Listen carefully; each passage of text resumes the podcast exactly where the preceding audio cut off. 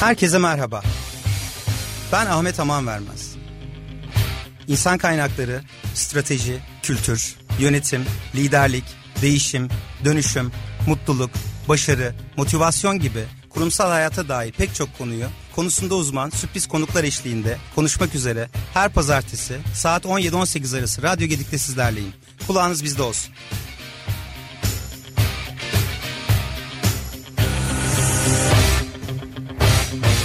Kurumsal yönetim başlıyor.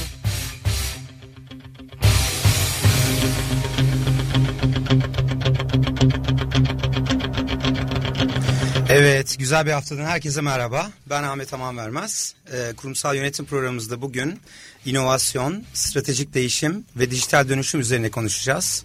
Ee, çok değerli bir konuğum var yine bugün. Sürekli gelişimden yönetim ve yeni, yenilikçilik uzmanı sevgili Yekta Özözer. Yekta Bey hoş geldiniz öncelikle. Hoş, hoş bulduk. E, keyifli sohbetimize sizi tanıyarak başlamak istiyorum. Gerçi ben uzun yıllardır tanıyorum sizi. Birçok projede de beraber görev aldık. Görev almaya da devam ediyoruz. Ama tabii dinleyicilerimizin de sizi tanıması için e, kısaca eğitim hayatınızdan profesyonel iş hayatınıza e, yine sonrasında inovasyon ve değişim danışmanlığına kadar uzanan bu kurumsal yolculuğunuz hakkında e, biraz e, bahsetmenizi isterim. Ee, 1965 İzmir doğumluyum. Ee, babam rahmetli subaydı. O yüzden 14 farklı ilde büyüdüm. yani 2-3 yıldan fazla bir evde oturmadık. Ee, e, Boğaziçi Elektrik Elektronik Mühendisliğini kazandım. Çok isteyerek kazandım. Çünkü inovasyondan meraklıydım. Matematiğe de meraklıydım. Dereceyle de kazandım. Ee, daha sonra çalışma hayatına hemen girdim. Üniversite yıllarında çalışırken. Ee, İstanbul'da 3 yıl e, üniversitede çalışırken. Bu arada da yurt dışında ARGE e yani bir firmanın ARGE departmanında ve aynı zamanda da bir telefon firmasında da e, yarı dönemli çalışmış oldum. Sonra mezun olunca baktım montaj sanayi var. Hep e, bizde yani pek bir inovasyon yoktu o dönemlerde. Ben mezun olduğumda 87-88 yıllarında e, çok fazla inovasyon Türkiye'de yoktu. Ee, bunun üzerine bankacılık manişler kariyeri yaptım. İsterseniz hani firma detayı vereyim mi bilmiyorum. Bu şey, Hiç fark isim, etmez. isim geçebiliyor muyum? Hiç fark etmez. Kısaca. Yani, Finans Bank, Citibank'ta çalıştım. Yöneticilik yaptım. Daha sonra e, Colgate'in müdürü oldum. E, daha sonra Coca-Cola'da bölge maaşlar müdürlüğü yaptım. E, Çelebi Holding'in CFO'su oldum. En sonunda Arya Avaya'nın strateji müdürlüğünü yaptım. E, buralarda bayağı bir iç uygulama yaptım. Bayağı uzun yıllar çalıştım. 2003'te teklifler geliyordu. E, biz de kendi şirketimizi kurduk. E, Gökhan Rakıcı arkadaşım ben. E, Elif Hanım, e, daha sonrasında Nurten Düzgün arkadaşım, e, Bülent Bey bir dönem, e, Enver arkadaşım hepimiz beraber e, yoğun eğitim ve danışmanlık işleri yapıyoruz. Küçük bir şirketiz ama odaklı çalışıyoruz. Şahane.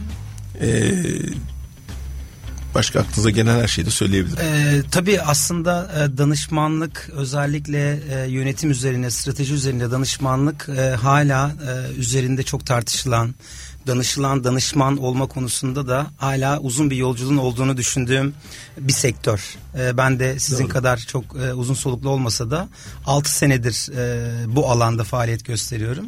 Ama siz 2000'li yıllardan bu yana 2003'ten beri. Evet. 2003'ten bu yana e, danışmanlık boyutundasınız. Bir belki yapıyorum. Evet. E, belki bu alanda o dönemin koşullarıyla bu dönemin koşullarını kıyaslayarak başlayabiliriz. E, dünya değişiyor tabii. Aslında temelinde her zaman şu her zaman var. Yani müşteriniz, bireysel müşteriniz, kurumsal müşteriye, kurumsal müşterilerinizde biz hizmet verenlere doğal evet. olarak daha hızlı, çözüm daha ucuz, doğru.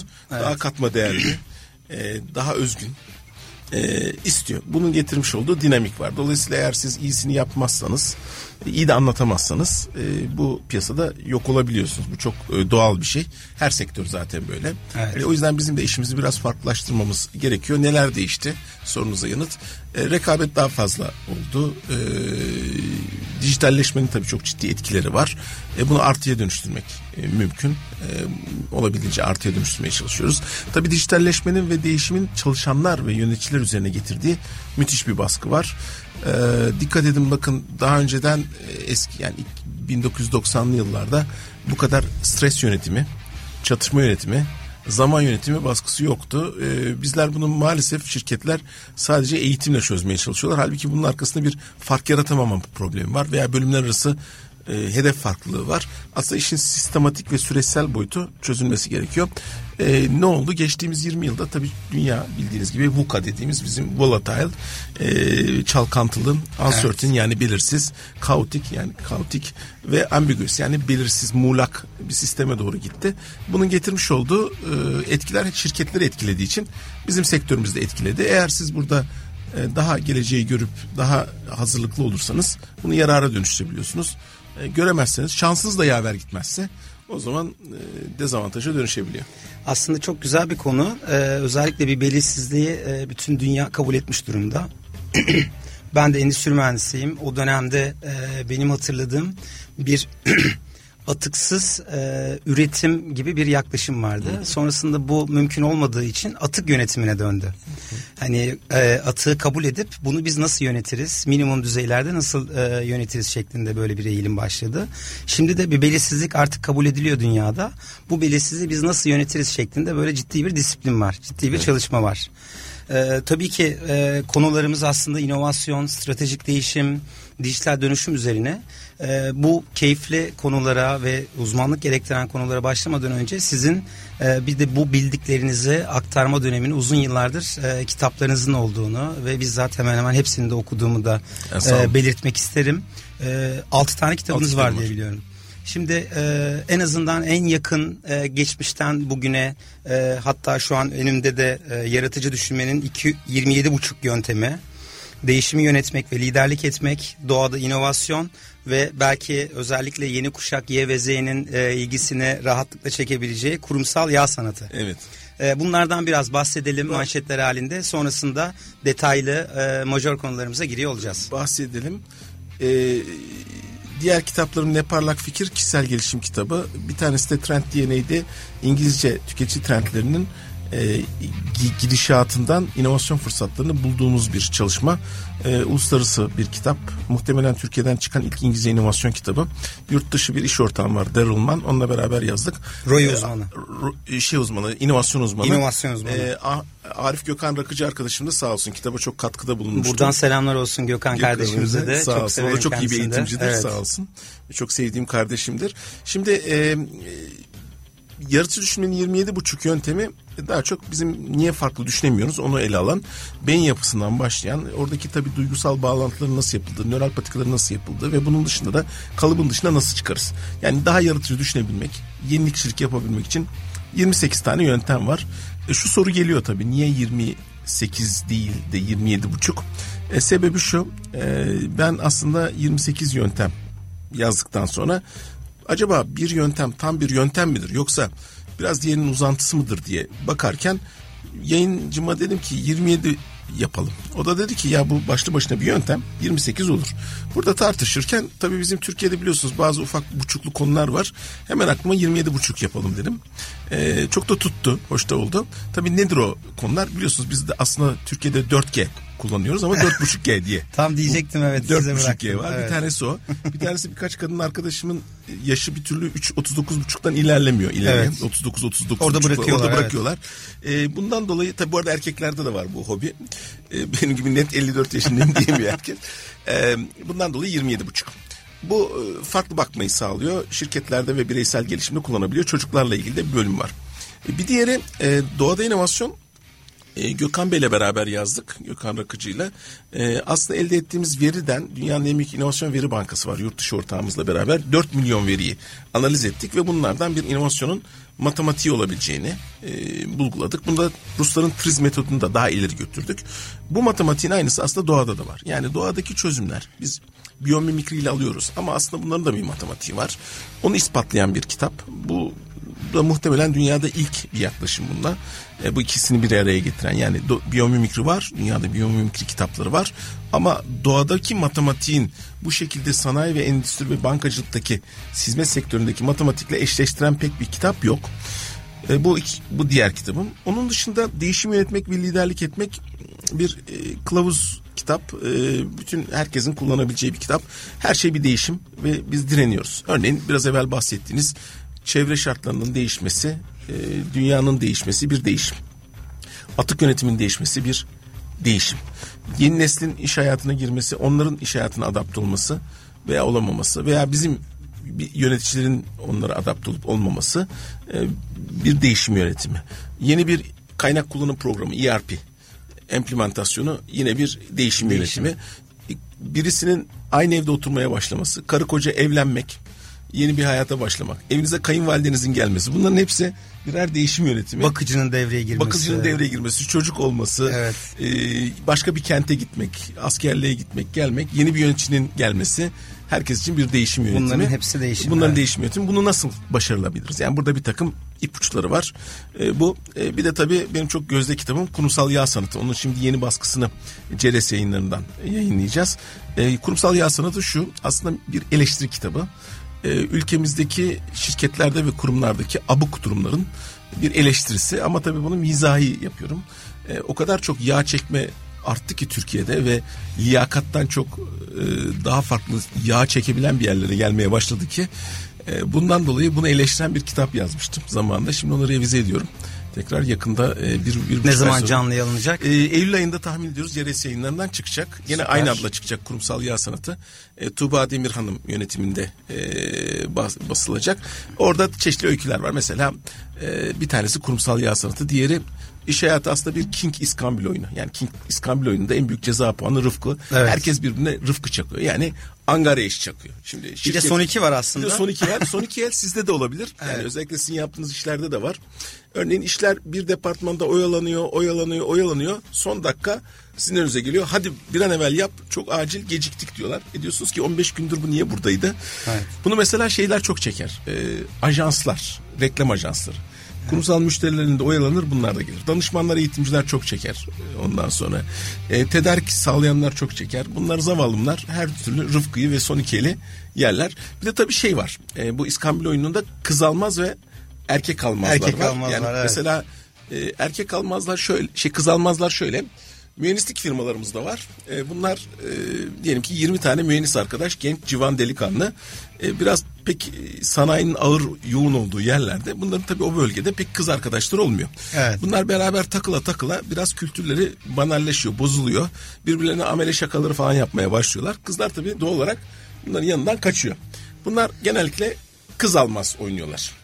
Ee, erkek almaz oynayan kurumlarımız da var. Ee, bazen bakıyorsunuz bir kurumda bir bölümde 20 e, kadın bir arada. Tek bir erkek var o da çaycı.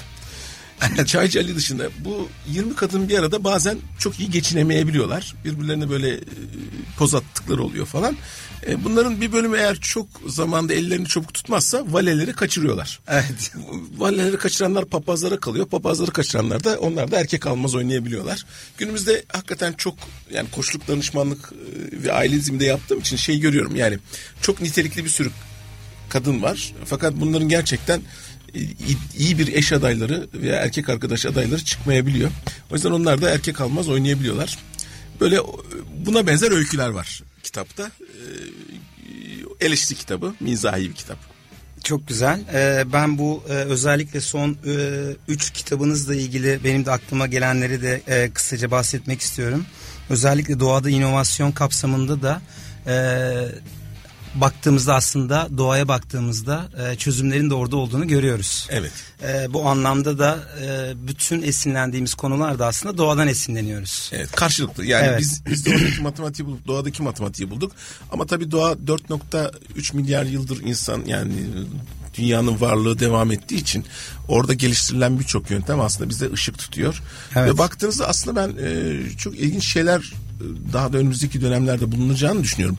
Gen bilimi ilerledikçe değişik e, konular da çıkıyor. Yani bugün genler öyle bir şekilde e, canlıları hayatta tutabiliyor ki hani böyle bir değişik bir üst akıl olduğunu düşünüyorsunuz bunları incelediğinizde ve bunların DNA'da ve nesilden nesile geçerken epigenetik dediğimiz e, unsurlarla yani yaşanmışlıklarla alt nesle geçiyor. RNA'lar da proses ediliyor zaten. Dolayısıyla ilginç bir matematik var orada. Benim de yani ilk fırsatımda yapacağım şeylerden biri genetik bilimini biraz daha öğrenmek. Evet. Hatta alfa kuşağından sonra şimdi Z kuşağı üstüne alfa o screenagers dedikleri kuşaklar ekrana bağımlı olan kuşak onun üstüne de yapay zeka kuşakları devreye evet. girecek. Evet. Yine geri dönüp referans olarak bakacağımız yer yine doğa olacak diye düşünüyorum. Doğa olacak diye. Ee, çok güzel bir Amerika, giriş Amerika'da bir e, bununla ilgili bir çalışma var. İlginç pek genelde bu nesil farklarında pek gözden kaçıyor. Biz onu Trend DNA'de ben özellikle incelemiştim. Fourth turning diye bir şey var. Yani dördüncü döngü gibi diyebiliriz. Evet. Aslında e, tabii nesiller evrimleşiyor. E, istekleri farklılaşıyor ama bir dörtlü geri dönüş oluyor. Yani bizim aslında e, yeni neslin bazı özellikleri de ilginç bir şekilde dört nesil öncekine bazıları benzeyebiliyor. Evet. E, zaten e, Einstein'da yine özlü sözler anlamında da sürekli referans olarak aldığımız birçok konuların da e, siz de muhtemelen hem eğitimlerinizde hem danışmanlık alanlarınızda da paylaşıyorsunuzdur. Kitabın ilk girişinde de e, doğaya iyice bakın her şeyi daha iyi anlayacaksınız Aynen. şeklinde.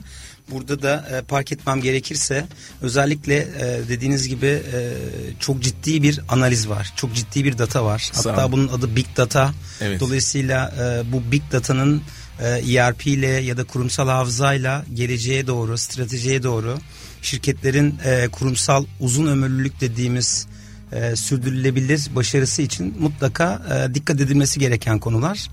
E, ancak herkes analiz yapıyor. Kimse bu analizler sonrasında tez, antitez, hipotez üretme konusunda e, cesaretli bir şekilde adım atmıyor. Hep bilen oluyor yapabilen anlamında e, bir gelişim alanı oluyor.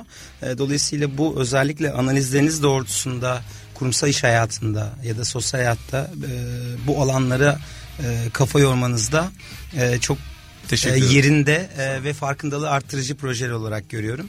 Aslında bazı hani konuk dinleyicilerimiz için ufak, ufak ipuçları verebiliriz. Tabii Mesela ki. E, bir sektöre bakıyorsanız ve bir sektörde probleminiz varsa bu 4 milyon veri analizinden şöyle bir sonuç çıkardık. Sizin yaşadığınız problem var. Diyelim ki müşteriyi elde tutamıyorsunuz. Ya da dayanıklılık, hafiflik sorununuz var. Bir ürün üretiyorsunuz hem dayanıklı hem hafif olsun istiyorsunuz. Veya çok hızlı teslimat yapmanız lazım. Örneğin raporu çok hızlı göndermeniz lazım veya e, çok hızlı bir kargo göndermeniz lazım. E-postayı hızlı yazmanız lazım. Eğitimi hızlı tasarımlamanız lazım. Radyo programını hızlı yapmanız lazım. Çağrı merkezinde yanıtınızı hızlandırmanız lazım. Buna average call holding time deniyor aciliyete. Evet. Bunları hızlandırdığınızda mutlaka hata oranınız ve e, maliyetiniz artar. Evrende aslında şöyle bir matematik var. Canı yanan sektör. Bununla daha çok uğraştığı için ama hayvan ama sektör sizden bu konuda daha ileride oluyor ve bir matematik olduğu için de size ışık tutabiliyor. Mesela sizin eğer teslimat hızı probleminiz varsa e, ekspres kargo hizmetlerinin hızlı teslimat sistemlerini incelediğinizde sizden daha deneyimli olup size ışık tutabiliyorlar prosesleriyle. E, veya bunun e, benzerini e, çok acil mesela diyelim ki e, stok problemi çok yoğun olan sebze meyve sektöründen olabiliyor. Bu zaten yalının yani Justin Time'ın özellikle ortaya çıktığı noktalardan biri. Taichi Ohno yani Toyota'nın Karasöri Departmanı Müdürü süpermarketten esinleniyor bunu. Süpermarketin sebze meyve rayonundan. Neden? Çünkü sebze meyveyi elde çok fazla tutarsanız bozulur. Dolayısıyla o ilgili süpermarket adı Tigli Wiggly Amerika'da e, stoğu minimal tutmak amacıyla çok iyi sistemler geliştirmiş. Bunu alıp Toyota'ya uyguluyor.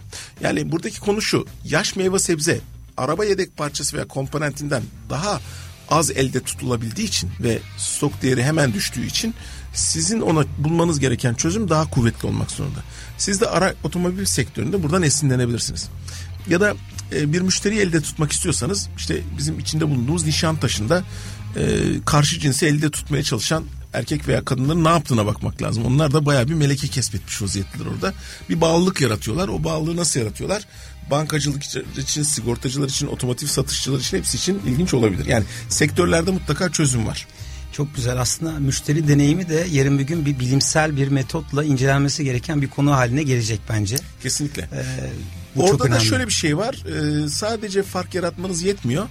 Ee, sürecin bütününü çok iyi yapmanız gerekiyor. Herhangi bir, bir yerde eksiğiniz varsa rekabetin yoğun olduğu sektörlerde direkt size müşteriyi elinizden alıyorlar. Kesinlikle. Yani her şeyinizin 7 adım varsa 7 adımında da iyi olmak zorundasınız. Hiç olmadığı kadar özellikle sanayi devriminden bu yana hep böyle bir, bir data vardı. Bu datayı anlamlı haline getirme, o knowledge dediğimiz e, anlamlı bilgi haline getirme konusunda 5 ne 1K devreye girdi. Hı hı. Sonrasında e, bunun en önemli konusu ne yapıldığından ziyade nasıl yapıldığı oldu. Kesinlikle. Ve şimdi bunu biz neden yapıyoruz ve uzun vadede e, çok e, uzun yıllar sonrasında da sürdürülebilir sürdürülebilir anlamda biz nasıl bir e, fark yaratırız anlamında e, bu çok ciddi bir e, gündem konusu haline geldi. Kesinlikle bu da en son aşamada şeye gidiyor. Bir sonraki adımda wisdom'a gidiyor. Wisdom'a, bilgeliğe giriyor bilgeliğe aynen giriyor. öyle. Yani bilgelikten kasıt da şu. E, yani bu bilgi birikimini bir e, yarara dönüştürüyorsunuz. Evet. Müşteriniz için veya kendiniz için. E, karşı anlamlı halinde kazan kazan hatta kazan kazan da değişti. Kazan kazandıra dönüyor. Özellikle e, hem duygusal yaklaşımlarımız hem rasyonel yaklaşımlarımız. 28 sektörle çalışıyorum. Her bir yani otomotiv, metal sanayi, bankacılık, savunma sanayi çok farklı sektörler birbirinden. E, sigortacılık, e, kimi zaman okullar vesaire.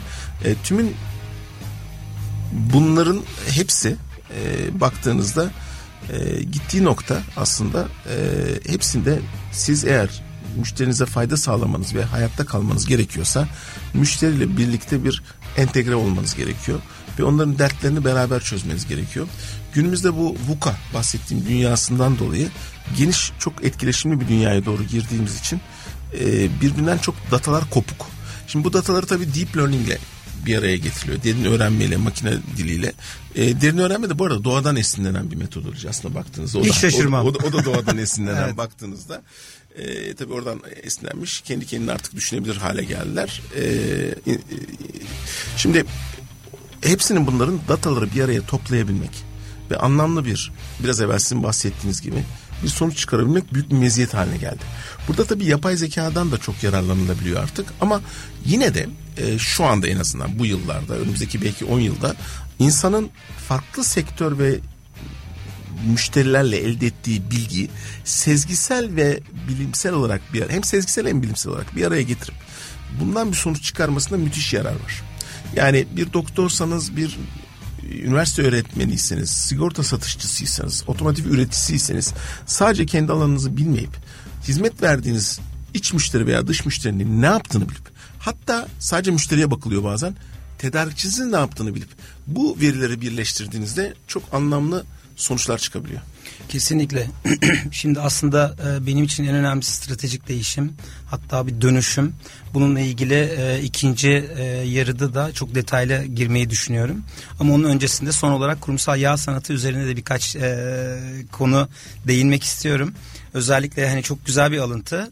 güzel bir şekilde oyunlaştırma da aslında Var. buraya devreye girebilir. Doğru bir Eric Fromm adında yine bir bilim insanının bir yazısı var. O çok hoşuma gidiyor. Siz konuşunca ona baktım. Önemli bir problemde yetkinizi aştığı halde size danışılıyorsa kahramanlık yapmayın.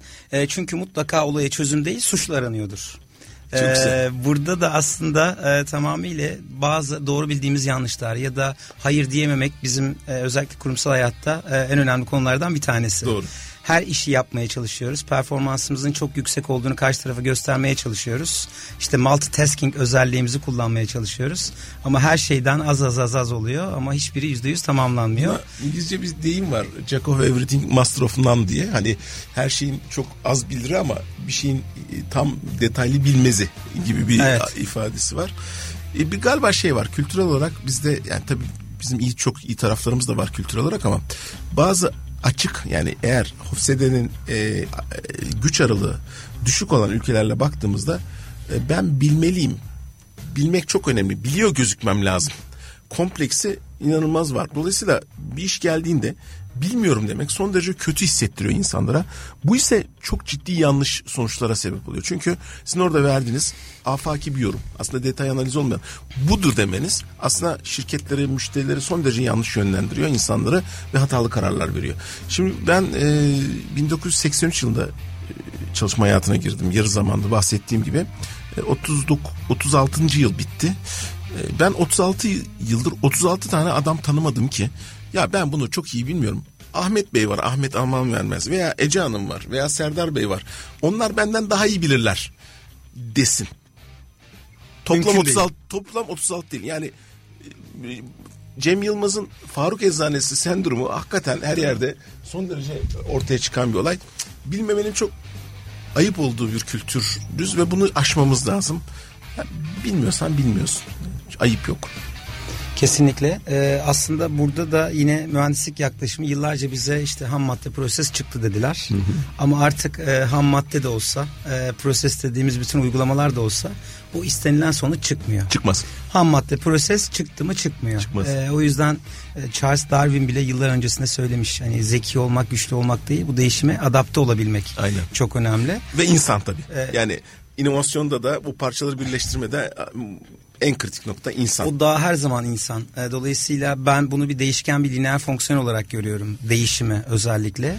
E, değişkenleri insan ve durum olan bir formül. Aynen. Ee, tek başına e, bütün çözümleri de yapsanız işte problem çözme işte yapılandırılmış problem çözme tekniklerini planla, tarif et, e, çözüm yollarını araştır, paretoyu kullan, balık kılçığını kullan. E sonuç sonrasında önlem al, takip et şeklinde bu yaklaşım bakmıyor. Direkt kullanıcı deneyimi Evet. direkt her kendi hipotenüsünü kendi kuruyor. Doğru. Hep böyle bir rafta kalıyor işte vizyonlar, misyonlar, e, prosedür, politika, talimatlar İnsan öğesi işin içine katılmazsa, Evet. insanlar içselleştirmezse dahil olmadığı sürece vizyon vizyon duvarda kalıyor. E, kesinlikle. E, tabii değişim çok önemli bir konu. Özellikle e, siz de e, özellikle müşterilerinize hani ben de hem kurumsal iş hayatındaki deneyimlerimde şimdi danışmanlık boyutundaki deneyimlerimde tek gördüğüm bir şey var. E, değişim böyle bir elle tutulur ya da bir kaldıraçla bir noktadan alıp başka bir noktaya götürülebilecek bir öğe değil. Değil. Ee, ve değişimle dediğiniz gibi dış dünya değişiyor. Öncelikler değişiyor. Statiko değişiyor. Bütün bakış açısı değişiyor. Ee, değişmeyen tek şey aslında kültür. Ee, ne yazık ki değişimle uğraşanlar bazen kültürü değiştirmek üzerine eğilim e, gösteriyorlar ve e, özellikle majör değişim projelerinde e, çalışan firmaların yüzde ellisi e, kayboluyor. Bu çok ciddi bir oran. Her iki değişim süreciyle ilgilenen e, iki firmadan bir tanesi bu değişimi gerçekleştiremiyor. E, o yüzden ben ikinci program ikinci programımızın ikinci kısmında e, özellikle bu konulara girmek istiyorum. Ama isterseniz bir müzik arası verelim, e, bir soluklanalım. E, sonrasında kaldığımız yerden devam edelim. E, müzik seçme konusunda Ece Hanım'la Serdar Bey bizden daha iyi Evet. yapabilir. Onlara bırakalım bu Onlar seçimi. bizim duayenlerimiz zaten. O yüzden onları Onlar bu işi benden evet. daha iyi bilirler. Evet. Müzik sonrası görüşeceğiz. Winter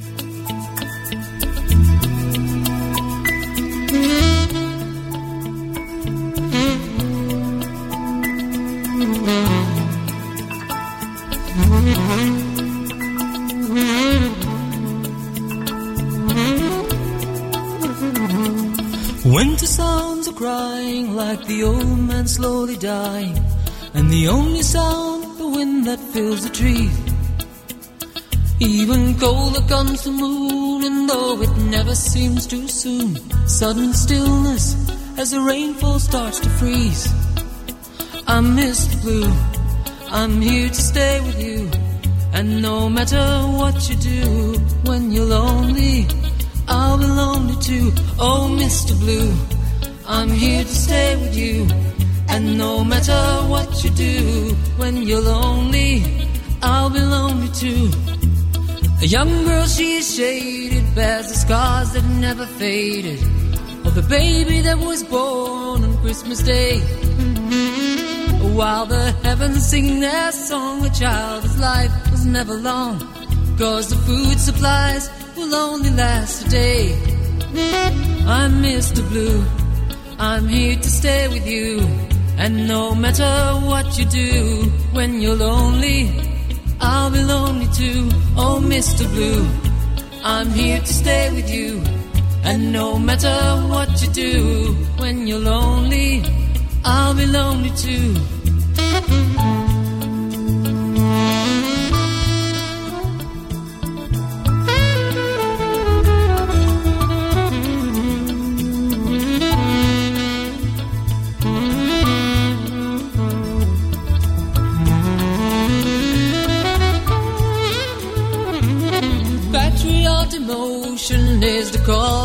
Commotion. After all, there's really no one here to blame. Soldiers taking orders cause they must defend the borders of our nation, and the other side's the same. I'm Mr. Blue, I'm here to stay with you. And no matter what you do, when you're lonely, I'll be lonely too.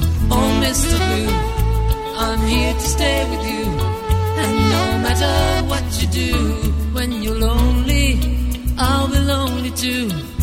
I'll come to you at night when all the world is sleeping tight and lie beside you to the early morning dew. You can hear me, you can see me, you can feel me when you read the folded letter she left addressed to you. I'm Mr. Blue, I'm here to stay with you.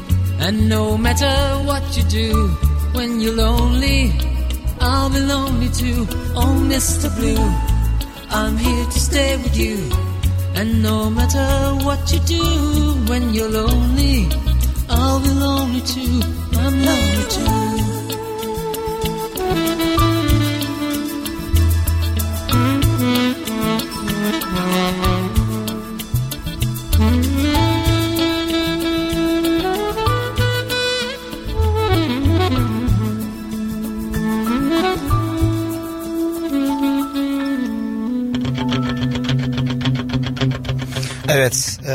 Güzel bir ara, güzel bir müzik sonrasında tekrar beraberiz. E, nerede kalmıştık? Evet, değişimin tam ortasında kaldık. Evet. E, biraz bu değişimin e, önü, değişimin sonu ve değişim bizi nereye götürüyor? Bunlardan bahsetmek istiyorum Yekta Bey. Özellikle e, hem çalışan boyutunda hem işveren boyutunda çok ciddi bir e, frekans farklılıkları var. Disiplin farklılıkları var. Her şey bir şeye dönüşüyor. Doğru. Aslında var olan bir şeyler başka bir şeye dönüşüyor. Ee, bu kapsamda e, değişimle ilgili e, çok böyle bir çarpıcı bizim bilmediğimiz sizin bildiğiniz alanlarda bize farkındalık yaratmanızı bekliyorum. Sağ olun. Şimdi e, hemen spontan aklıma gelenlerden söyleyeyim. Aslında insanın doğası gene aynı. Yani insan gene belli ölçüde hedonist yani kendi çıkarına bakıyor. Fakat e, tabii e, tek, yani altı tane temel faktörden dolayı değişim oluyor. Bir tanesi bunlardan e, finansal değişimler olabiliyor. Bir tanesi teknolojik değişimler oluyor. Bir tanesi demografik değişimler oluyor. Çevresel farklar değişiyor. Liderlik siyasi değişiyor, liderlikler oluyor. Bütün bunlardan dolayı da aslında hafif hafif evriliyor. Özü değişmiyor ama in- etkileşimi ve oluşturduğu yeni formlar değişiyor. Şimdi tabii burada en temel konu ne? Özellikle teknolojinin ve demografik hareketlerin olmasıyla e, daha tabana yayılan, herkesin iletişiminin olduğu bir dünyaya geldik. Bu ne demek? Aslında e, çok lokal alanlarda biz kendimiz hakimken eskiden e, direkt olarak herkes birbiriyle interaktif bir dünyada. Peki bu ne demek? Şimdi burada siz eğer bir şirket veya kendiniz için verimliliği arttırıyorsanız o zaman bir numaralı konu nereye gittiğini bileceksiniz. O yüzden gelişmesi gereken yetkinliklerinizden bir tanesi vizyon bakış açısı. Yani sadece dar kapsamla bakmamanız lazım. e, geniş bakmanız lazım. Burada da hemen bir ipucu vereyim. E, bizim çalışmalarımızdaki deneyimimiz şu, çıktılarımız. İnsanın genellikle vizyonunu çoğu durumda fiziksel görme alanı belirliyor. Eğer fiziksel görme alanınızı birey olarak genişletirseniz vizyonunuz da genişliyor. Bunu çok e, araya gireceğim. Kurumsal yağ sanatına ek olması anlamında e, karşı tarafın atış alanına girmek diyebilir miyiz? diyebiliriz. Karşı tarafın ve Evet. hatta yeni alanlar belirlemek de Evet, evet. diyebiliriz. Mesela Osmanlı padişahları e, kendi e, yerine geçebilecek e, şeylerden e, çocuklarından veliaht şeylerinden e, şehzadelerinden özellikle önem verdiklerinin e, konaklarının tavanını geniş yaptırırlarmış. Yüksek. Evet. Böylece bakış açısı genişlesin. Şimdi ben de mesela desktop, laptopumda baktığımda bir dizüstü bilgisayarımda her sabah açılışta bir evren resmiyle bakıyorum. Çünkü o bazen o kadar küçük dalıyoruz ki. Halbuki büyük bir dünya, evren var orada baktığımızda. Alanı daraltmamak lazım. Ee, çok istisnai bazı insanlarda görselleştirebilme yeteneği çok yüksek. İşte Walt Disney e, fareyi görmüş, kediyi görmüş, Mickey Mouse karakterlerini yaratmış. Steven Spielberg hayali bir dünya yaratabiliyor. E, Gazi Mustafa Kemal kendi e, beyninde oluşturabilmiş olduğu vizyoner bir görüntüyü Türkiye Cumhuriyeti'ne yansıtmaya çalışıyor. Ama bunlar çok nadir yetenekler. Yani çok çok az kişi de var. İşte Einstein de var. E, bazı çok iyi yönetmenler de var. Onun dışında insan vizyonuyla limitli. Dolayısıyla buradaki konulardan biri çok fazla görme alanını arttırırsanız o zaman vizyon da genişliyor. Bu ne demek? Daha çok şehir, daha değişik katmanları görmek. Yani sadece kendi mahallemizde değil, e, gelir durumu bize ters olan, üstte veya altta olan, ülkeleri ve e, yerel mahalleleri de görebilmek. E, hiç görüşü benimle aynı olmayan adamlarla konuşabilmek. Bunlar vizyonu genişletiyor genellikle. Peki sonra ne yapmamız lazım? Nereye gittiğinizi kabaca bilirseniz dönüp onunla ilgili parçaları birleştirme yeteneği artmaya başladı. Şimdi bu yüzden günümüz insanının en önemli sorunlarından biri işler o kadar dağınık ki konular. Yetkiniz yok fakat sorumluluğunuz var. Dolayısıyla buradan dolayı da şu yetkinlik ön plana çıkmaya başladı. Siz bu bütünün parçalarını nasıl birleştireceksiniz? Analitik düşünme yeteneğiniz ne? Ve burada ikna yeteneğiniz nasıl? Yani ikna edebilmek çok önemli.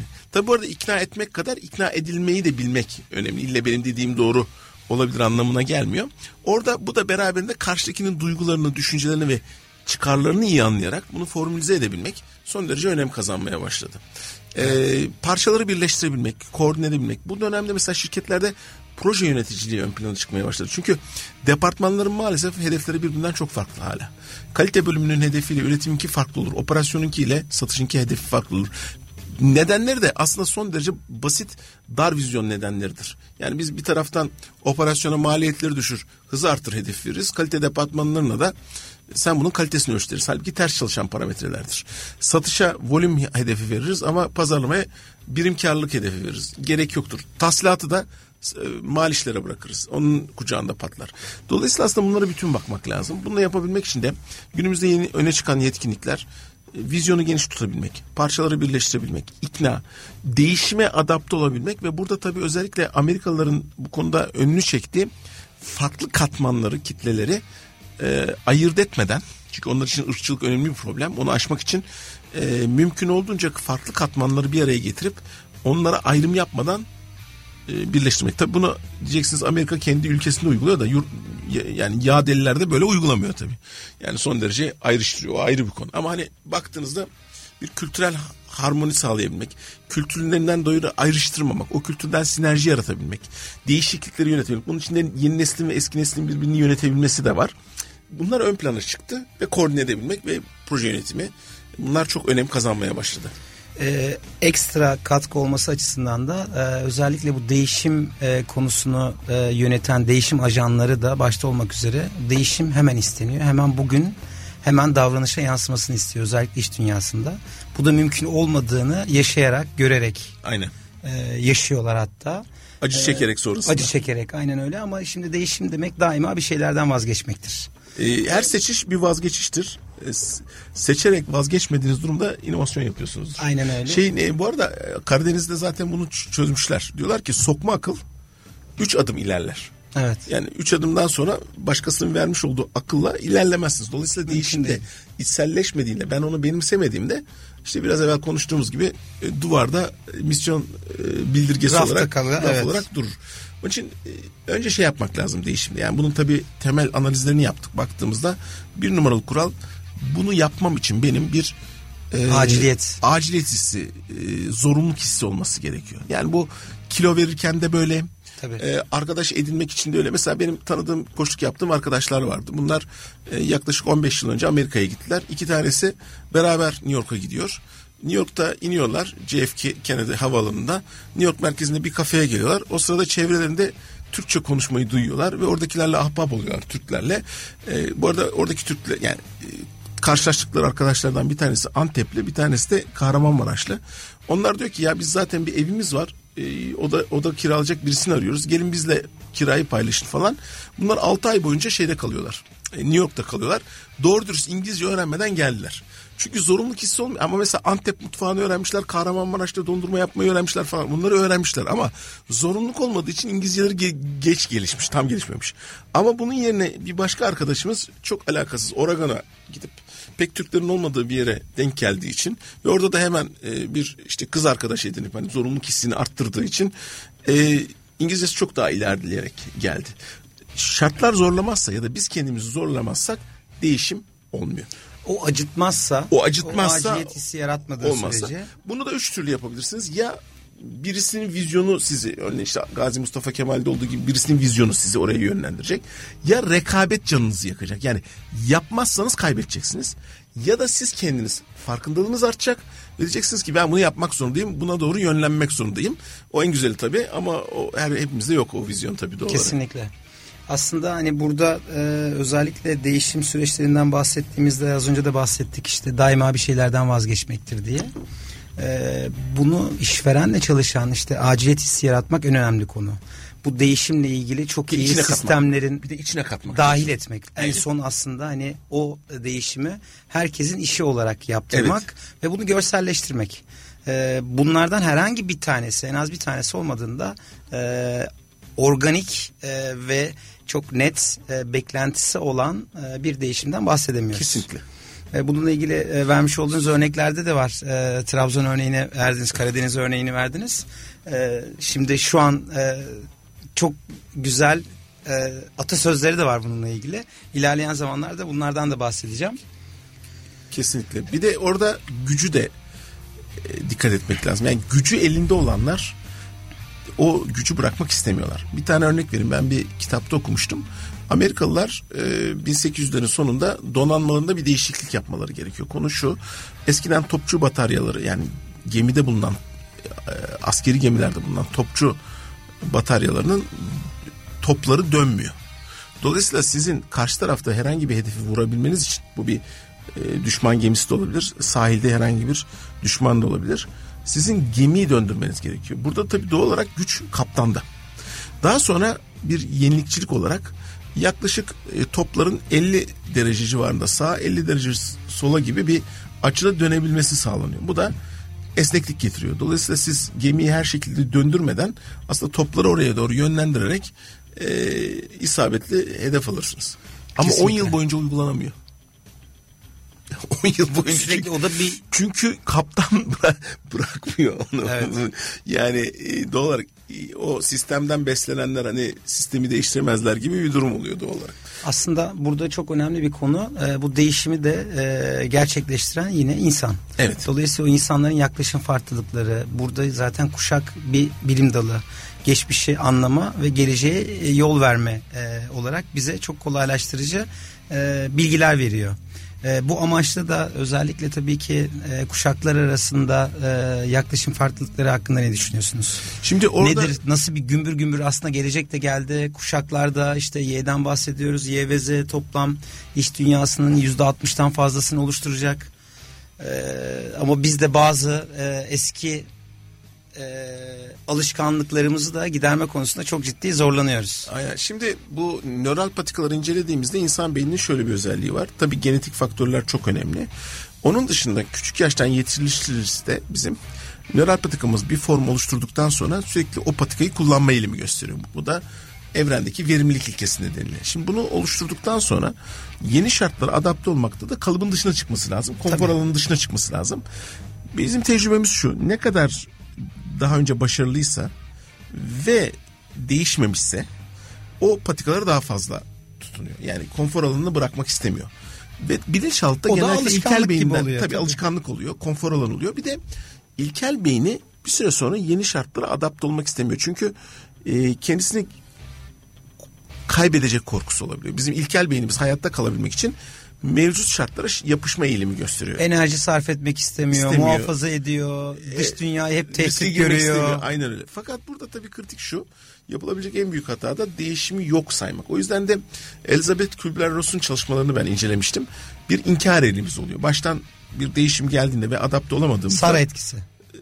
Gibi, Gibi. e, biz Önce önce, öfkeleniyoruz. Evet. Diyoruz ki hayır kesinlikle bu böyledir. Bu her konuda yani Yekta Bey kötü bir radyo programı olmuş falan deyince yok canım gayet iyi bir radyo programı oldu. Olur mu öyle şey falanla başlıyor.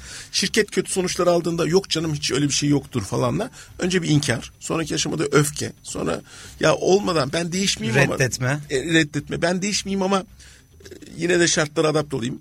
Bu her konuda böyle. Yani karşıdakine geri bildirim verdiğinizde de bu sorun oluyor. Sonra bütün bu süreçlerden sonra genellikle tehditte kritik noktalardan biri tehditte korku. Şimdi biz bu değişim yani bu dijital değiş- değişim projelerinde de aynısı. Mesela insanlar eğer buna adapte olduklarında işlerini kaybedeceklerini düşünüyorlarsa o zaman değişime bilinçaltı direniyorlar. Hatta bunun Güney Afrika'da güzel bir ifadesi var. Deep demokrasi deniyor. Yani derin demokrasi. Aslında sözel olarak e, ben kabul ediyor gözüküyorum toplantıda. Ama iş uygulamaya geldiğinde yapmamaya çalışıyorum. Şimdi yeni nesil eski nesil arasındaki fark da benim diyelim ki bir üst çalışanım var. Bu bir müdür olabilir, bu bir yönetmen olabilir. E, Hasan arkadaşımız olsun. Yanına da Emrah geldi ve Eda geldi. Şimdi eğer Hasan Eda ve Emrah'ı kendisine tehdit olarak görecekse o zaman ona iş öğretmiyor zaten. O yüzden bu tür durumlarda yapılması gereken öncelikle Hasan'ın rahatlatmanız gerekiyor. Yani onu iş aktardığında iş akdinin feshedilmeyeceğini, gücünü elden bırakmayacağını destekleyecek bir sistem kurmanız gerekiyor ve Kesinlikle. onurlandırmanız gerekiyor. Eğer Hasan gerçekten adapte olamıyorsa o zaman başka önlemler devreye giriyor ama korku değişimin önündeki bu atalet, nöral patika değişikliğin direnmenin yanında korkuyu azaltmamız lazım.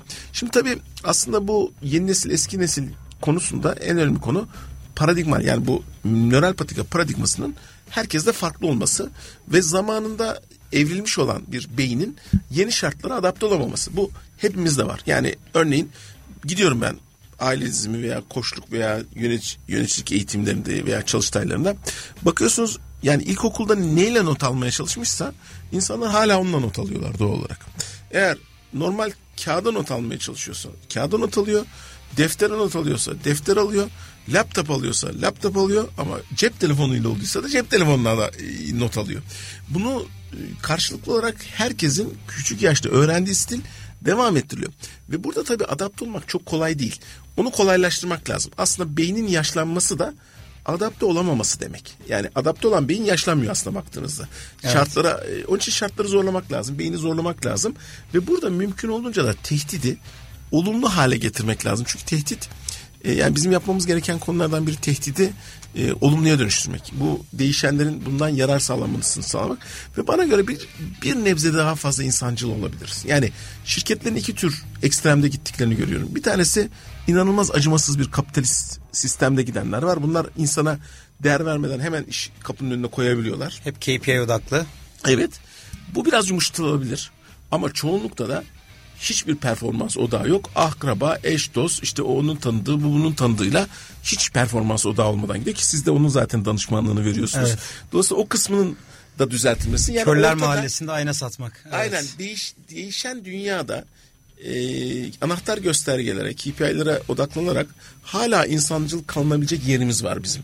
Ve bu da daha güzel bir şekilde yapılabilir. Dijital dönüşümde de aynı problemler var. Yani dijital dönüşümde de insanlar e, davranış şekillerini değiştirmiyorlar, bakış açılarını değiştirmiyorlar. Ve biz dijital de- dönüşümde de en büyük konu aslında teknolojiyi kullanmaktan daha çok rakamlarla birlikte çalışma yapmaya adapte bir beyne geçebilmek. Ya zaten gidiyorsunuz bakıyorsunuz orada bir tane son model bir makine var zaten. Fakat onu kullanmıyor adam. Dataları ondan çekmiyor. Hatta onu bozuyor bazen baktığınızda. Ona adapte olabilmek lazım. Nesiller arasında da mümkün olunca entegre ile e, daha iyi sonuçlar çıkabilir. Namık Kemal'in çok güzel bir sözü var. E, barakayı hakikat müsaademi efkardan doğar diye. Tabii bu biraz e, Osmanlıca bir kelim. Yani e, fikirlerin çatışmasından gerçeğin ışıltısı doğar anlamına geliyor. Ee, aslında baktığınızda yeni nesille orta nesil veya eski nesil veya yeni nesili de ayırmak lazım. Yani herkesin farklı kültürü var. Eski nesli de ayırmak lazım. Farklı kültürü var. Diyelim ki altı farklı formasyondan gelişmiş kişiler birbirleriyle iletişim sağlayabiliyor ve etkileşebiliyorlarsa bir sinerji doğuyor. Ama etkileşmezlerse o zaman sadece gücü elinde olan diğerlerini domine ediyor ve diğerleri ezilince de süreçten uzaklaşıyorlar. Peki e, burada can alıcı bir soru bence. Yani benim tarafımda. Bu Bu arada yeni gerçekten- nesile daha çok yetki de verilebilir. Yani çok güzel işler yapıyorlar. Hatta çok güzel örnekler e, duyuyoruz. Ben de hani araştırmalarımda da şahit oluyorum. Yetkisiz etki kavramı. Yetkiniz olmasa da bir etkiniz oluyor. Bu doğal liderlikten bahsediyoruz. Bunun işte Bu 19 VUCA dünyasında Evet. iknadan bahsettiğimiz. Hatta Ulu Önderimizin işte Kazım Karabekir döneminde onun e, kolordu komutanlığı elinden alındığında buyurun e, paşam şeklinde dediğinde artık paşa sensin komutan sensin dediğinde e, yetkisi olmasa bile etkisinin olduğunu gösteren güzel bir örnek olarak kullanıyoruz. Peki e, bu farkında mı işverenler, iş dünyasındaki karar vericiler bu değişimin ne kadar önemli ve ne kadar zor olduğunu? Kimse kolay demiyor. İşte sizin gibi bu konuda ciddi derecede araştırma ve global anlamda çalışmalar yapan kişiler tarafından konuştuğunuzda farkındalık nasıl? Farkındalar mı bunu bu kadar değişimin e, çok hafife alınmayacağı konusunda? Farkında olan var az bir kesim. Ee, sadece bunu bir magazin Hala haberi az, veya mi? hala uzakta bir hani uzaktan gelen bir haber olarak da veya olgu olarak bakan da var. Ee, tabii burada en kritik nokta canının yanması. Canının yanınca tabii o inkar eğrisi başlıyor. Önce Evet, inkar. evet. Mesela çok basit bir örnek vereyim. Ee, bir firma, büyük bir firma. Ee, geçen sene yani geçtiğimiz bir yılda 200 tane mühendisini Hollanda'da ASML diye bir firmaya kaybetti. Şimdi bu bu da bu şu Beyin aslında göçü. beyin göçü. Biz şimdi var ya yeni işte E, 97 tane Evet. e, Türk'ü Türkiye'ye getirdik. E, diğer işte yabancılarla birlikte 120 7 civarındaydı. Tam rakam değişmiyor ama 120 küsur, 130'un altında bir rakamı hani ülkemize kazandırdık diyoruz. Sadece tek bir şirketten, tek bir firmaya 200, 200. mühendis ki bunlar özellikle lazerle uğraşan vesaire çok e, e, entelektüel düzeyi çok yüksek olan mühendisler. Geleceği değiştirecek olan. Geleceği, yani baktığınızda Türkiye'de en az şu anda 200 bin civarında beyaz yakanın Avrupa'ya ve diğer ülkelere göçtüğü söyleniyor. Şimdi burada baktığınızda işverenin refleksinin hala yeterince doğru olmadığını görüyorsunuz. Yani mesela çıkış mülakatı yapmamışlar adamlara. Ee, niye ayrılıyorsun? Ayrılmazsan burada kalsan olmaz mı dememişler. Elde tutma yok. Elde tutma yok. Şimdi e, ama tabii ne oldu? Daha sonra yönetim haklı olarak e, bu yöneticilerin üstüne gitti. Ve o yöneticiler yavaş yavaş değiştiriliyor şu anda baktığınız. Ama hani bak herkes bu değişimin farkında mı? Tam değil. Dediğim gibi yani çünkü şu oluyor. Değişim başladığında ve tehdit gibi hissedildiğinde insan kendi kabuğuna çekilip ondan e, etkilenmeyeceğini düşünecek gibi bir yanılgıya giriyor. O da algısının gecikmesine sebep oluyor. Şimdi burada genellikle benim gözlemim şu. Canı yanan ve canı uzun süre yanıp kaybetmeye başlayan şa- şans, şans yok ki ayılmak zorunda. Ve o yüzden mümkün olunca daha hızlı davranıyor. Peki bu ne demek? Mesela yeni nesilse konu. Yeni nesilde en fazla kayıp nerede oluyor? Çağrı merkezleri oluyor. Bu işe en erken el atanlar çağrı merkezi oldu mecburen. Peki en geriden kim gelecek? Zaten yeni nesli kaybederse veya teknolojiye adaptasyonunda geç, gecikme olsa bile kaybetmeyecek. Yani monopol oligopol olan sektörler. Yani göreceli olarak hani kimse alınmasın cam sektörü e, sisteme çok bağımlı olduğu için, bütünsel sistemlere bağımlı olduğu için otomotiv sektörü ve savunma sanayi göreceli olarak geriden geliyor buna. Çünkü canı daha aslında yanıyor. Onlar da yeni nesli kaybediyorlar veya dijitalleşmeden dolayı kayıpları oluyor. Ama onun diğer artıları çok yüksek olduğu için bu eksiği çok net göremiyorlar. Ama çağrı merkezinde, perakende de bankacılıkta siz değişime adapte olmazsanız ertesi gün ciddi anlamda kayıplarınız ortaya çıkıyor.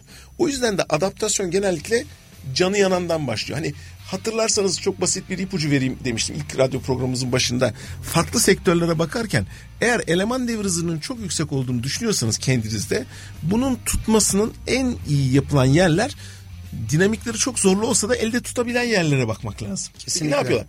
Ve burada bir şey daha söyleyeyim. Çok radikal bir şey aslında. Gidilecek noktayı söyleyeyim. Bütün şirketler kaçarı yok. 2030'a kadar karlarının en az yüzde on beşini çalışanlarına çaycı dahil bizim Nuray Hanım da dahil aynen. buradaki Evet. dağıtmak zorunda kalacaklar. Kesinlikle. Dağıtmazlarsa çünkü yeni nesil kalmayacak orada. Yani dijitalleşme, yeni neslin adaptasyonu vesaire hepsinde olması gereken bütün çalışanlar kendisine şirket ait hissetmeleri için sadece yiğidim aslanım işte e, bir takım böyle gazvari sözcükler yetmiyor. İşin içinde kazançlarına yani mesela o gidilen işin kazancının paylaşılması bizim eğitimlerde yaptığımız gibi o gidilen işin paylaşılması da bu işin içine e, sokulabilir.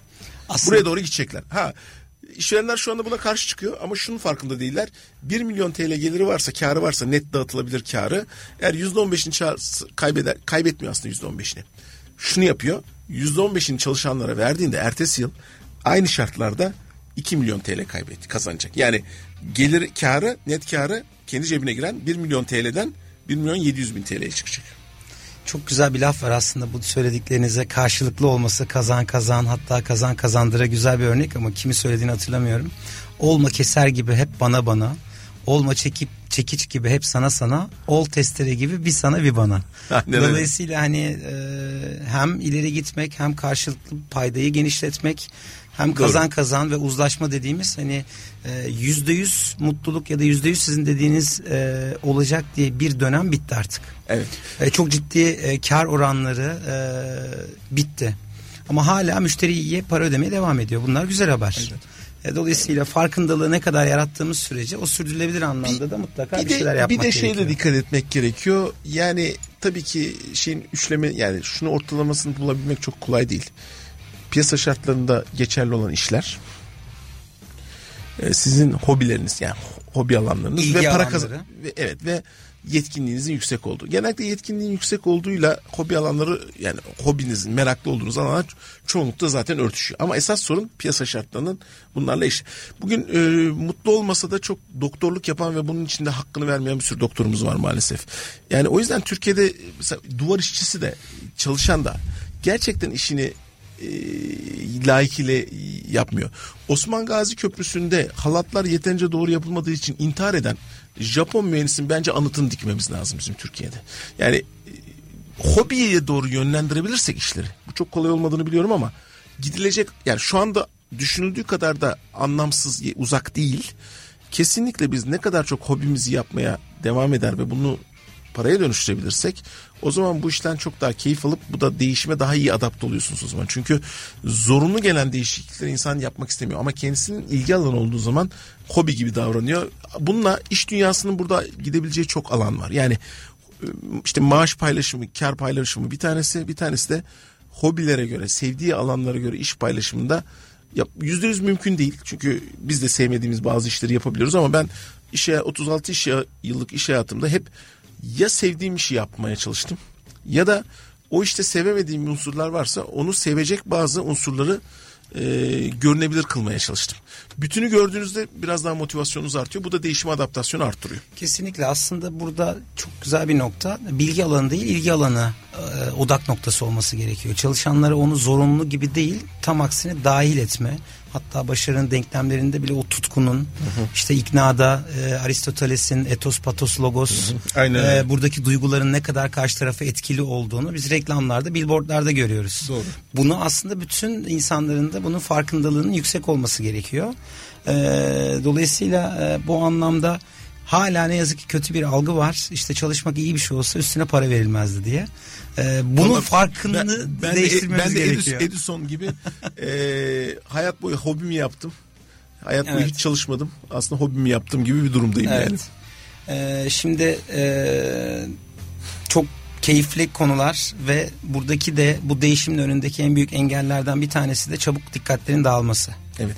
Ee, odaklanamamak, meraksızlık, e, tutkusuzluk, kolaya kaçma, e, çözüm önerisi yerine problemi savunma eğilimi.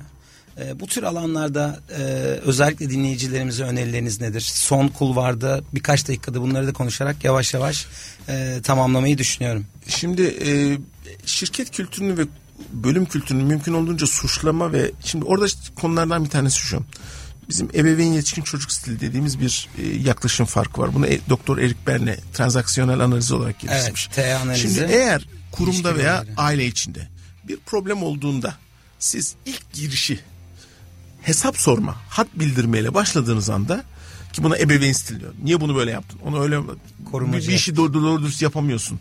Beceremiyorsun da girdiğinizde birey savunmaya geçiyor. Ve bu sefer problemi çözmek eylemi yerine kendini savunacak ve başkalarını suçlayacak bir eyleme geçiyor. Evet. Şimdi silsile yoluyla domino taşları gibi bu sefer herkes birbirini suçluyor ama kimse ortadaki probleme el atmıyor. Bunun yerine başlangıçta şöyle bir kültür yerleştiriliyor ki biz bunu birçok kurumda yerleştirdik. Önce problem olduğunda marifet aslında suçlamak değil, ortak yetişkin tarzıyla problemi beraber nasıl çözürüz gelmesi.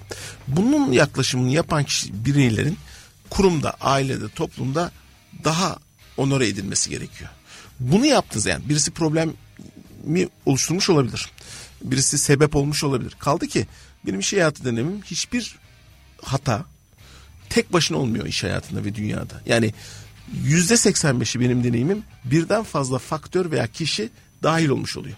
Hani Hatta üst üste geliyor Üst üste geliyor bunlar. Hatta hani vardır ya. İngilizlerin bir atasözü var. Trouble comes double gibiydi. Aynen öyle. Aksilikler hep o, e, tek yani tek biz, gelmez. Bizimkisi evet. de şey gibi yani e, rast gitmeye görsün kişinin işi e, muhallebi yerken kırılır dişi. Bir o kısmı var evet. ama bir de genellikle faktör olarak birden fazla faktörün bir araya geldiği diği zaman kaza da öyledir. Yani bir sürücü, diğer sürücü, yol faktörü, yağış hepsi beraber bir araya geldiğinde kaza olma ihtimali yüksektir. Evet. Kaleci de geri pastan yerse sadece kalecinin hatası yoktur. Ona zor durumdayken pas atan sağ bekinde, yeterince açığa çekilip pas almayan sol bekinde, bütün bunları öngörüp, presi öngörüp önlem almayan teknik direktöründe kabahat vardır. Evet. Şimdi şirketlerde de genellikle benim deneyimim yüzde 85 tek kişinin hatası değil. Birden fazla ama biz suçlama kültürü nedeniyle çözüm yerine savunmaya geçiyoruz. Herkes birbirini suçlamıyor. O zaman da problem çözülmüyor. Bu sefer de samimiyetsizlik oluyor. İnsanlar hatalarını gizlemeye başlıyor. Ve aile içinde de çocuk yalan söylemeye başlıyor. Yaptığı hatayı paylaşmak yerine. Dolayısıyla ilk yapılması gereken hatanın yapılabildiği durumlarda azarlamak, fırça atmak yerine hatayı paylaşan kişinin ve çözüm önerisine yönelen kişinin onurlandırılması, takdir edilmesi ve bundan ders almasını sağlaması Bravo. lazım. Bunu kültüre yerleştirebildiğiniz zaman problemleri daha açık. Bu bizim şöyle bir örnek vereyim bununla ilgili. Ee, bir başarısızlık örnekleri semineri Türkiye'de konferansı düzenlendi. Herkes başarısını anlattı. Ee, ben şimdi yurt dışına gidiyorum bakıyorum bizimkiler hep hep başarılarını anlatıyor. Bir tek e, Zafer Parlak Nike'nin Türkiye'de genel müdürüydü. Tek bir ondan duydum. Yapmış olduğu başarısızlıkları anlattı bir konferansta. Çok da takdir ettim adamı. Şimdi danışmanlık yapıyor. Tanımaz beni. Ben konferansta çok beğenmiştim. E, baktığınızda aslında herkes Türkiye'de çok başarılı olmaya gözükmeye çalışıyor. Halbuki Silikon Vadisi'ne gittiğinizde mesela şu çok yaygın bir şey ve çok güzel. Biz şöyle bir yatırımda 1 milyon dolarlık bir yatırımda şöyle bir hata yaptık. Bu yüzden de startup battı. Sonra bir başkasında da şu hata yaptık. Sonra öğrendik ki biz bunları böyle yapmayıp ders çıkardık. Beşinci yatırımımızda bunun çıkardığımız derslerle daha başarılı olduk. Ama ben de bunu paylaşmak istedim. İlk ikisinde yaptığımız hataların temelinde şunlar vardı. Ego sorunu vardı. iletişim sorunu vardı. Yeterince yatırımcıyı ikna edememek vardı. Bunları paylaşabilmek lazım. İşte biz bu gene en baştaki hani Faruk Eczanesi'ne geliyor iş. Yani Bilmediğimiz eleştirilme, eleştirilme korkusu insanların samimiyet duygularını Türkiye'de azaltıyor. Daha samimi olabiliriz diye düşünüyorum. Bunun da ama olmazsa olmaz koşulu bilmediğiniz zaman, hata yaptığınız zaman iyi niyetliyseniz, çözmeye çalışıyorsanız üzerinize çok gelinmemesi, o hatayı çözmenize yardımcı olması ve suçlanmaması gerekiyor. Bunu sağlarsak şirketler ve insanlar daha çok öğrenir. Çocuklar da kendi derslerini daha iyi geçerler ve istedikleri mesleklere daha iyi giderler. Şahane. Aslında çok güzel bu konuda da e, farkındalık da artmaya başladı. Ben hatırlıyorum bir Peryon'da bir liderlik zirvesinde bahsedilmişti. E, Fail Fast, Learn Fast uygulamalar artmaya başladı.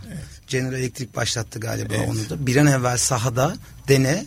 E, onun sonrasında Bizim da bir şeyler öğren. düşünme çalışmaları Evet, gibi. öğrenme. Hemen Hatta- öğren hem geri bildirime Evet. döndür bunu. E, yine kimin söylediğini hatırlamıyorum ama e, işte I never lose, e, either I win, either I learn diyor. Asla kaybetmem. Ya kazanırım ya bir şeyler öğrenirim diye. Dolayısıyla sahada eylem, eylem, eylem. E, bu kapsamda da aslında problemlerimize de bakış açımızı değiştirmemiz gerektiğini düşünüyorum Yekta Bey. Evet çok haklısınız. E, yani problem aslında e, bir e, bizim e, kendimizi geri planda tutmamız değil üstüne gitmemiz gereken Aynen. bir Ben konu. bu arada internetten hemen buldum onu. Nelson Mandela söylemiş. Mandela evet. Bravo. Yani Evet. Bildiğimden değil hani açık Evet, açık evet. söylüyorum. Bilmiyordum ben de. Süper. Sizin sayenizde öğrenmiş Evet, oldum. e, çok ben çok severim onu. Asla kaybetmem. Ya kazanırım ya bir şeyler öğrenirim. Biz de hayattan bir şeyler öğrenmemiz gerekiyor. E, Valla bir çabuk e, bir saatimizi geride bıraktık. Ben e, bu bende yetmedi. Dolayısıyla bunun muhtemelen devamı gelecek Ekta Bey. Ben e, yoğun bir takviminizin olduğunu da biliyorum. Sadece İstanbul'da değil, hani özellikle Türkiye'de ve hani yurt dışında da birçok projelerinize yürüttüğünüzü biliyorum. E, bambaşka yine bu konularla paralel, paralel e, farkındalığı artırmaya yönelik başka bir program içinde e, şimdiden sizden de bir sözünüzü almak istiyorum. Söz. E, harika. Bu arada bana programınızı adapte ettiğiniz için yoğun tempomda çok teşekkür ederim. Bugünü oluşturabilmek için çok uğraştınız. Çok sağ olun. Evet, e, çok teşekkür ederim. E, benim için de bir kıvançtı. O yüzden e, haftaya tekrar görüşmek üzere. Bugünkü programımızın sonuna geldik. Hoşçakalın. Ee, sevgili izleyicilerimize de çok teşekkür ederim bizleri dinledikleri için.